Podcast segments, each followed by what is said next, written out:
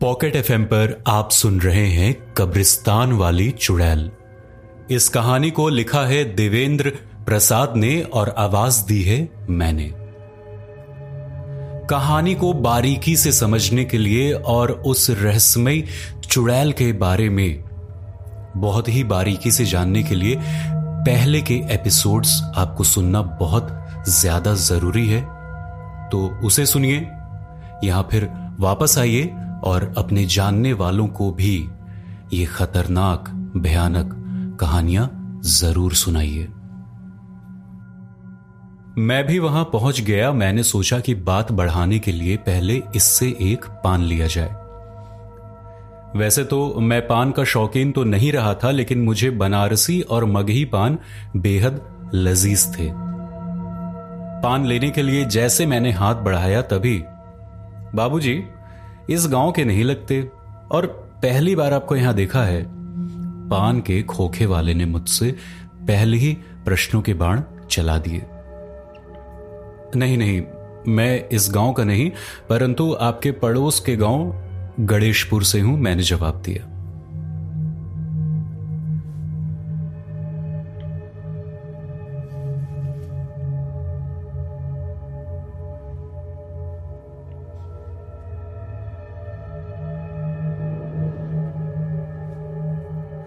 और आप पान के शौकीन भी नहीं दिखते, क्योंकि यहाँ से आठ किलोमीटर तक कोई और पान की दुकान नहीं है और आप पहले कभी पान लेने यहाँ आए नहीं।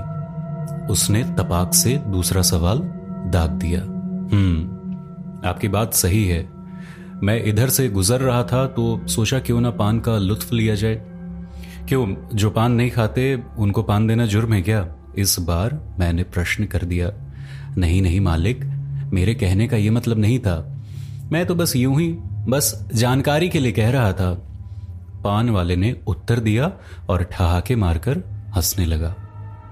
अब माहौल थोड़ा थोड़ा दोस्ताना हो चला था और उसकी इस ठहाके में मैंने भी साथ दिया। मैंने कहा, भाई, आपसे एक जानकारी चाहिए थी। बोलिए साहब, हम तो इसीलिए यहाँ बैठे हैं।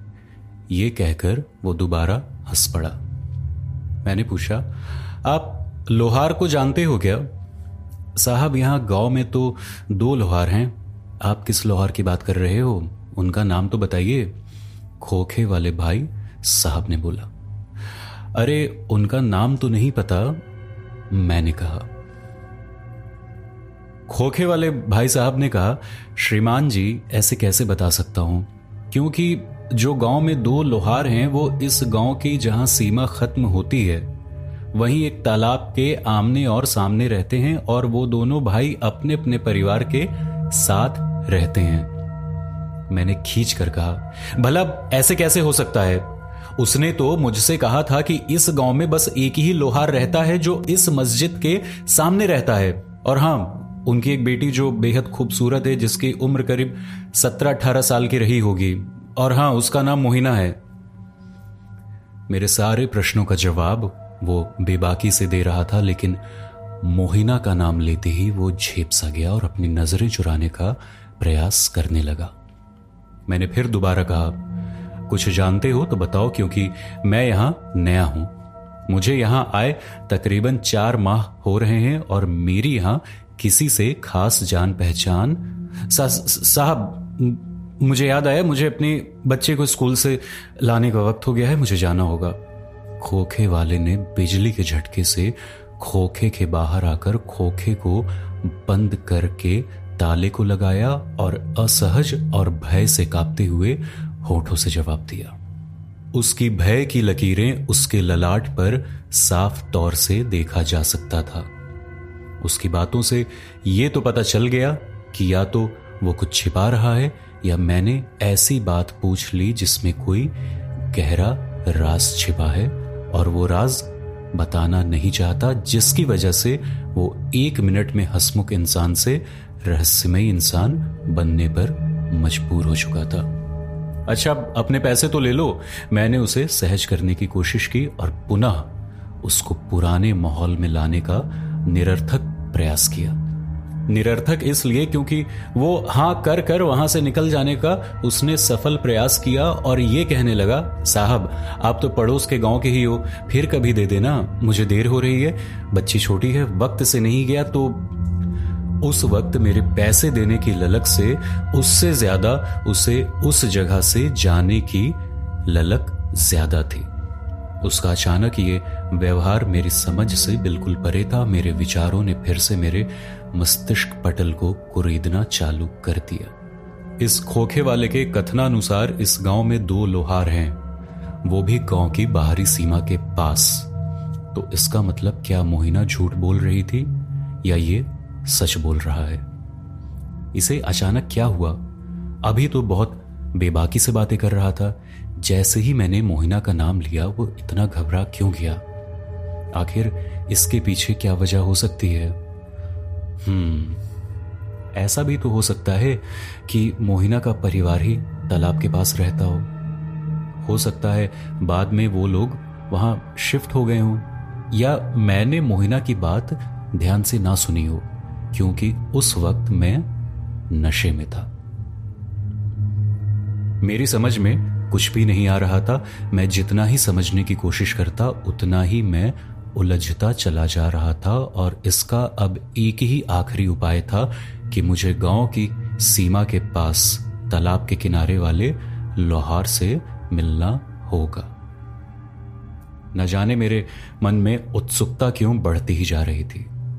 मैंने निश्चय किया और अपनी कार से निकल पड़ा मंजिल के दूसरे पड़ाव की तरफ़।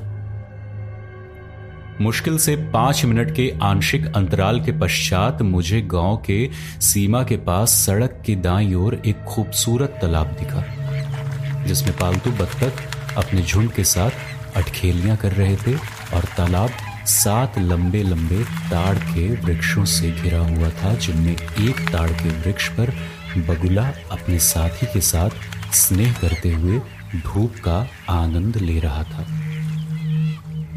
यह प्रकृति का दृश्य बड़ा ही मनमोहक और दिल को छू लेने वाला था। तालाब के बगल में ही मुझे लोहे का काफ़ी सारा सामान, जैसे लोहे के आधे बने हुए गेट, लोहे के टुकड़े तथा कुछ सामान बिखरा दिखा, जो इस बात को बल प्रदान कर रहा था कि हो ना हो, लोहार का ही घर है। तालाब के दूसरी तरफ़ अच्छी खासी जगह थी जो कि खाली पड़ी हुई थी। शायद लोहे के काम को खत्म करने के बाद तैयार सामान यहाँ रखते हो। मेरे लिए ये खाली जगह कार पार्किंग के लिए बिल्कुल सही लगी और मैंने गाड़ी वहीं खड़ी कर दी। सड़क के आमने सामने घर होने के कारण वहाँ सड़क संकरी थी और ऐसे में वहाँ गाड़ी खड़ी करना ट्रैफ़िक के लिए चिंता का सबब बन सकता था, इसलिए मैंने उस खाली क्षेत्र में गाड़ी वहीं खड़ी कर दी। मैंने अपने कदम तालाब के समीप वाले घर की तरफ़ बढ़ा दिए और मन ही मन सोचकर इस बात का डर भी था कि कहीं ये भी मोहिना की जानकारी ना दे पाए तो मुझे क्या करना होगा। इसी उधेड़ बुन में मैं उस दरवाजे के सामने पहुँच गया। दरवाज़ा अंदर से बंद था। मैंने दरवाजे को जैसे ही खटखटाया, अंदर से एक बहुत ही सुरीली आवाज़ आई। कौन है बाहर? जरा सब्र कीजिए, आते हैं। ये मनमोहक आवाज़ जैसे ही मेरे कानों पर पड़ी, मेरी मुस्कान अपने आप खिल गई और ऐसा एहसास हुआ जैसे कि ये मधुर आवाज़ पहले भी कहीं सुनी हुई है। अरे हाँ, ये तो ये तो मोहिना की आवाज़ लग रही है। मैं मन ही मन प्रफुल्लित हो उठा कि चलो अंततः मोहिना से मुलाकात हो जाएगी। मैं बहुत प्रसन्न हो गया। मुझे लगा कि पिछले दो तीन दिनों की सारी उलझने और जिस परेशानी को झेल रहा था, उसका अंत होने में बस कुछ क्षण ही शेष हैं। मेरे मन में बेचैनी और बढ़ती ही जा रही थी कि मोहिना के बाहर आते क्या कहूँगा, कैसे कहूँगा? बात करने की शुरुआत कैसे करूँगा? दोनों हाथों को जोड़कर आदाब कहूँगा धत्तेरे की, आदाब तो हाथ जोड़कर थोड़े ना करते हैं। मैं भी बिल्कुल पागल हूँ। हाँ हाँ सलामी देते हुए बोलूँगा आदाब। ये ये सही रहेगा या फिर अस्सलाम वालेकुम कहूँगा? नहीं नहीं, आदाब ही सही रहेगा। आदाब थोड़ा स्टाइल से सलामी देते हुए बोलने से ज़्यादा प्रभाव पड़ेगा।